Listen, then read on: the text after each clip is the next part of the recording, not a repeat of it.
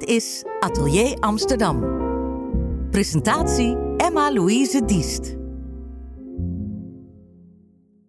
Today we're going to talk about All I Can Say, the documentary about the life of Shannon Hoon. It has been quite a while since he died in 1995 at the age of 28, far too young.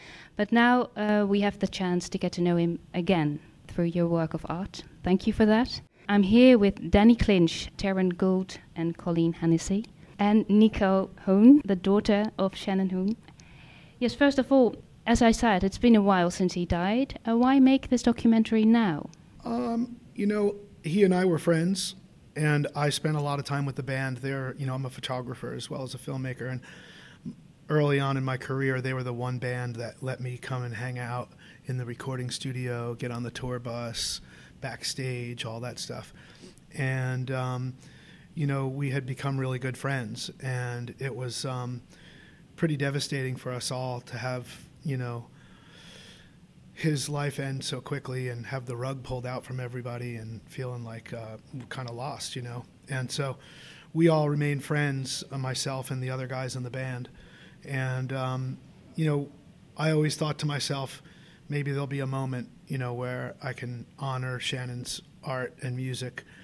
Um, and um, as we all grew older, we thought about making uh, a documentary, and um, we were going to make a documentary about, you know, the band's past and where they were headed as a as a band, and um, and in the process, we were given a big box of Hi8 tapes, and I knew that Shannon was filming because I was around him a lot and I saw him obsessively filming every detail. And um, when we opened the box and started looking through the tapes, it became clear to, uh, to, to, us that there was a lot, a lot to look through.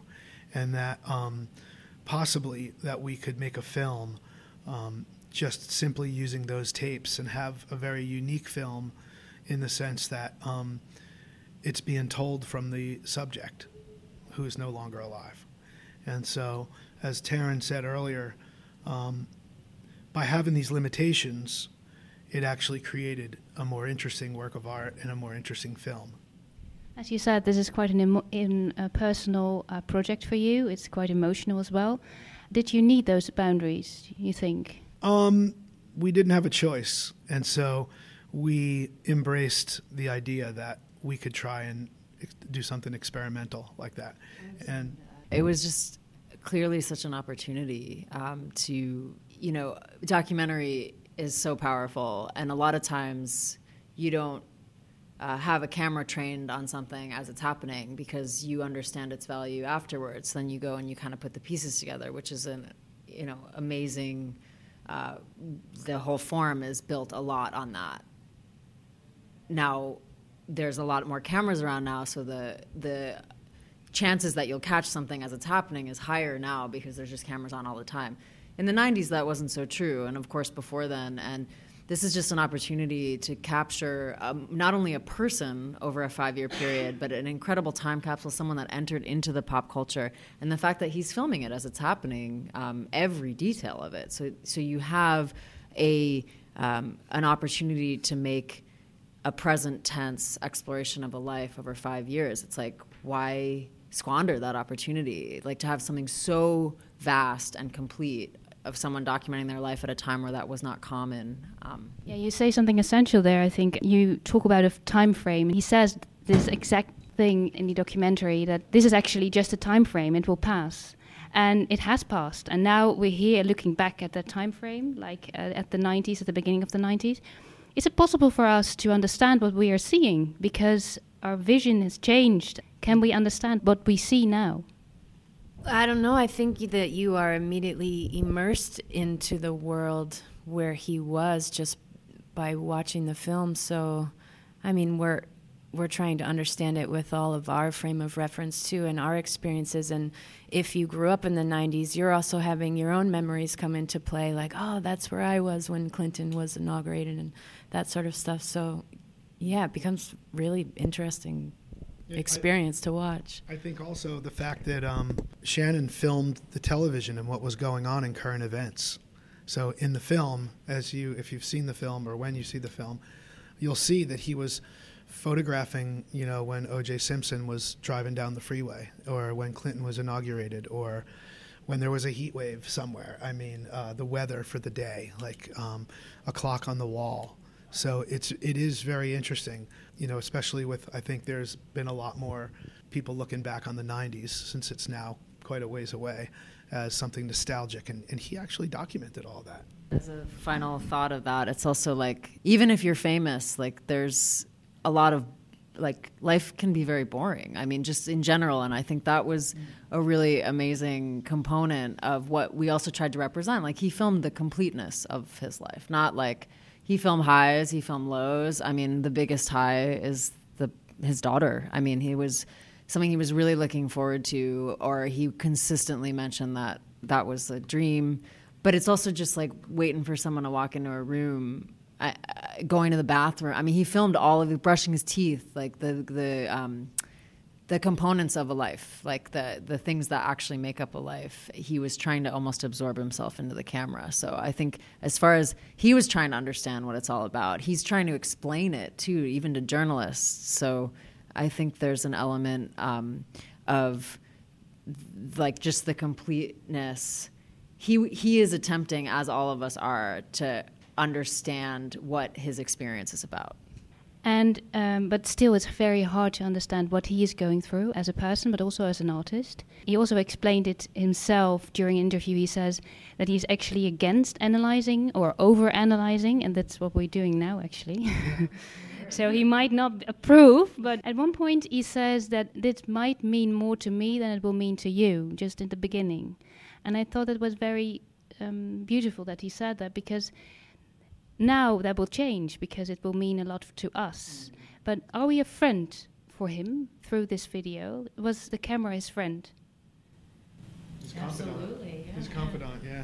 His friend and confidant, and I think uh, you know I like what you what you what you recognize in the beginning of the film of him saying that. Um, you know, because I feel like it's flipped. You know, like you said, it, it, it, right then it was more important to him than to anyone else. Um, and then, but he's left us something really important.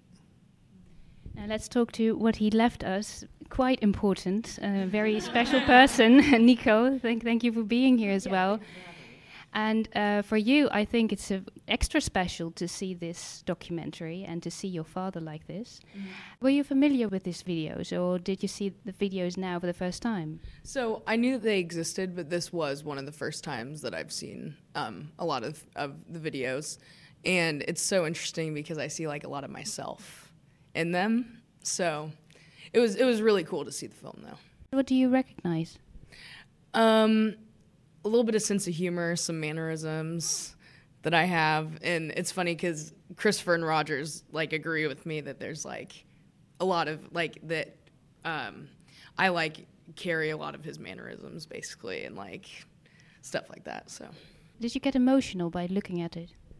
Yes, of course. I think it would be hard not to. Um, I think it's just it's it was um, emotional for me too because it was like a real connection. So um, that was like one of the most like real connections that I've been able to have. So. But I can imagine you already had an image of your father in your head. Yeah. Um, was that very different from what you saw in the documentary? Um, I'd say some things slightly, but a lot of it, like my mom kind of like prepared me some too, and um, Danny and Taryn and Colleen as well. And so it was very like interesting to just be able to like to like see all those things and just it kind of made it come full circle for the most part for me. So there's a very sad part of it because he's no longer alive and we see the end of his life. At the same time, it's quite strange because I see a lot of positivity in him and a positive vibe I get from this documentary. Like mm. you see an artist with so much talent and so much energy as well. Um, is there something you get from this documentary you can use in your own life? I mean, you're you're an artist yourself. What can you use? Um, I kind of look at it as you know, coming from a small town, that someone from a small town can really do big things, and um, so that's something I keep in the back of my mind too when I'm working on like my music and um, just like anything that I'm really doing at home. I'm like, you know, something could happen. You never know. So. I think that's something that's um, essential to, to this documentary. Yeah. So, what for you as directors is important the audience gets from this documentary? You know, I think that we all um, have an expiration date, and we just don't know when it's coming. And life can be short, and you should, you know, tell the people that you love that you love them, and you should um, go out and live your life because you know you're not guaranteed to have a long time moving forward. And you know people take risks all the time and it's not always the risk takers that end up you know you know expiring uh, first. Um, so I think you should take some more risks in your life. And I think that um, you know we also are hoping and you know we've talked about partnering up with um, MusiCares which is a um, a foundation that is aligned with the Recording Academy and the Grammys in America that um, helps musicians uh, or you know musicians specifically with their lives. If it's you know mental health or addiction uh, of any sort or medical even um, you know a place to live and that. And um, I think it's important that people know uh, and we're, we're working on another partner that would be not necessarily music based that we can spread the word that um, you know you know, there's people there for you when you have substance abuse issues, mental health issues that will hopefully keep you around for a longer time than than you might be thinking.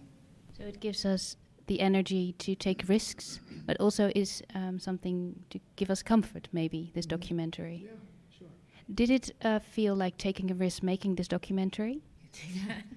yeah, I mean, I think the decision to attempt to tell it exclusively with his footage. I mean, there was enormous risk that that would fail and that it would be unwatchable or it would there would be too many holes um, for an audience to get the the breadth of life that we wanted. I mean, the intention was like, how can we get an audience to feel in a condensed form what it felt like to just look through this archive, which was a mixture of joyful, hilarious, incredibly sad, and like we were, you know, Danny just said, it's just this idea of understanding how limited his time was, which we can all relate to, but we don't have the details. But in the world of the film, you know, you know how much time he has. So, like how that changes your experience of things, um, and like uh, hoping we could do that. How can you? Um, and as it was, it just took a lot of. Um, a lot of faith, a lot of patience. I mean, this was years on and off, and I think the time away was incredibly helpful. I think films at this point, after having made a few of them, it's like the films take as long as they need to to be good, the, to be to to have all the components that you need. I mean, we got material from this closed, valuable archive later in the process that was incredibly helpful for us to finish the film that we didn't know existed. I mean, the film would be so much poorer had we not received that. So it was a huge risk, but we understood the dividends of being able to tell this present tense story for you to experience this this man's life, and um, we're we're proud we took that risk. I have something to add, just as far as what we'd like audiences to take away from watching the film, and something that strikes me, and I was reminded of last night. We threw a big party to celebrate our international premiere, and just his spirit of curiosity and the connection that he was able to make with people, and sort of what he's still doing with connecting people together. And, you know, he as I understand, loved to have one on one conversations with people after the gigs and really get in deep and every new city he went he loved to take the video camera out and just sort of observe the people. And there was a man that came to the show last night who's a big fan who is working on nuclear reactors yeah, in like Argentina for it's like building the facilities that produce um, all the treatments for cancer. I mean, he's like the civil engineer, and and he's like Shannon is the most important artist. I mean, Blind Melon in particular, like the band, the music, and it's just it's amazing to us that like the the reach of the music. Right. And this, this, like you were saying, Nico, this man from Indiana, a little town in Indiana, is reaching so many people. So I think that's important to recognize and remember. Just to add, like you do not have to be a fan of the music to like this film. It's it's about a person, and the music is um, diaristic, and the band is an incredibly important component because it changed the whole course of his life. And those were are the mirrors around him, those friendships that he formed, and the music he made.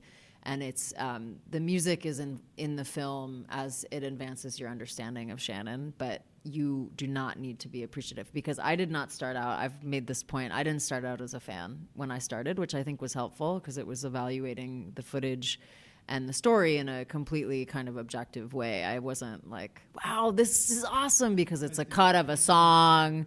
Yeah. And kind of like, but, you know, I came in through the, the person. And now, of course, I appreciate the music um, because of that. But you don't have to care about the music to appreciate the film.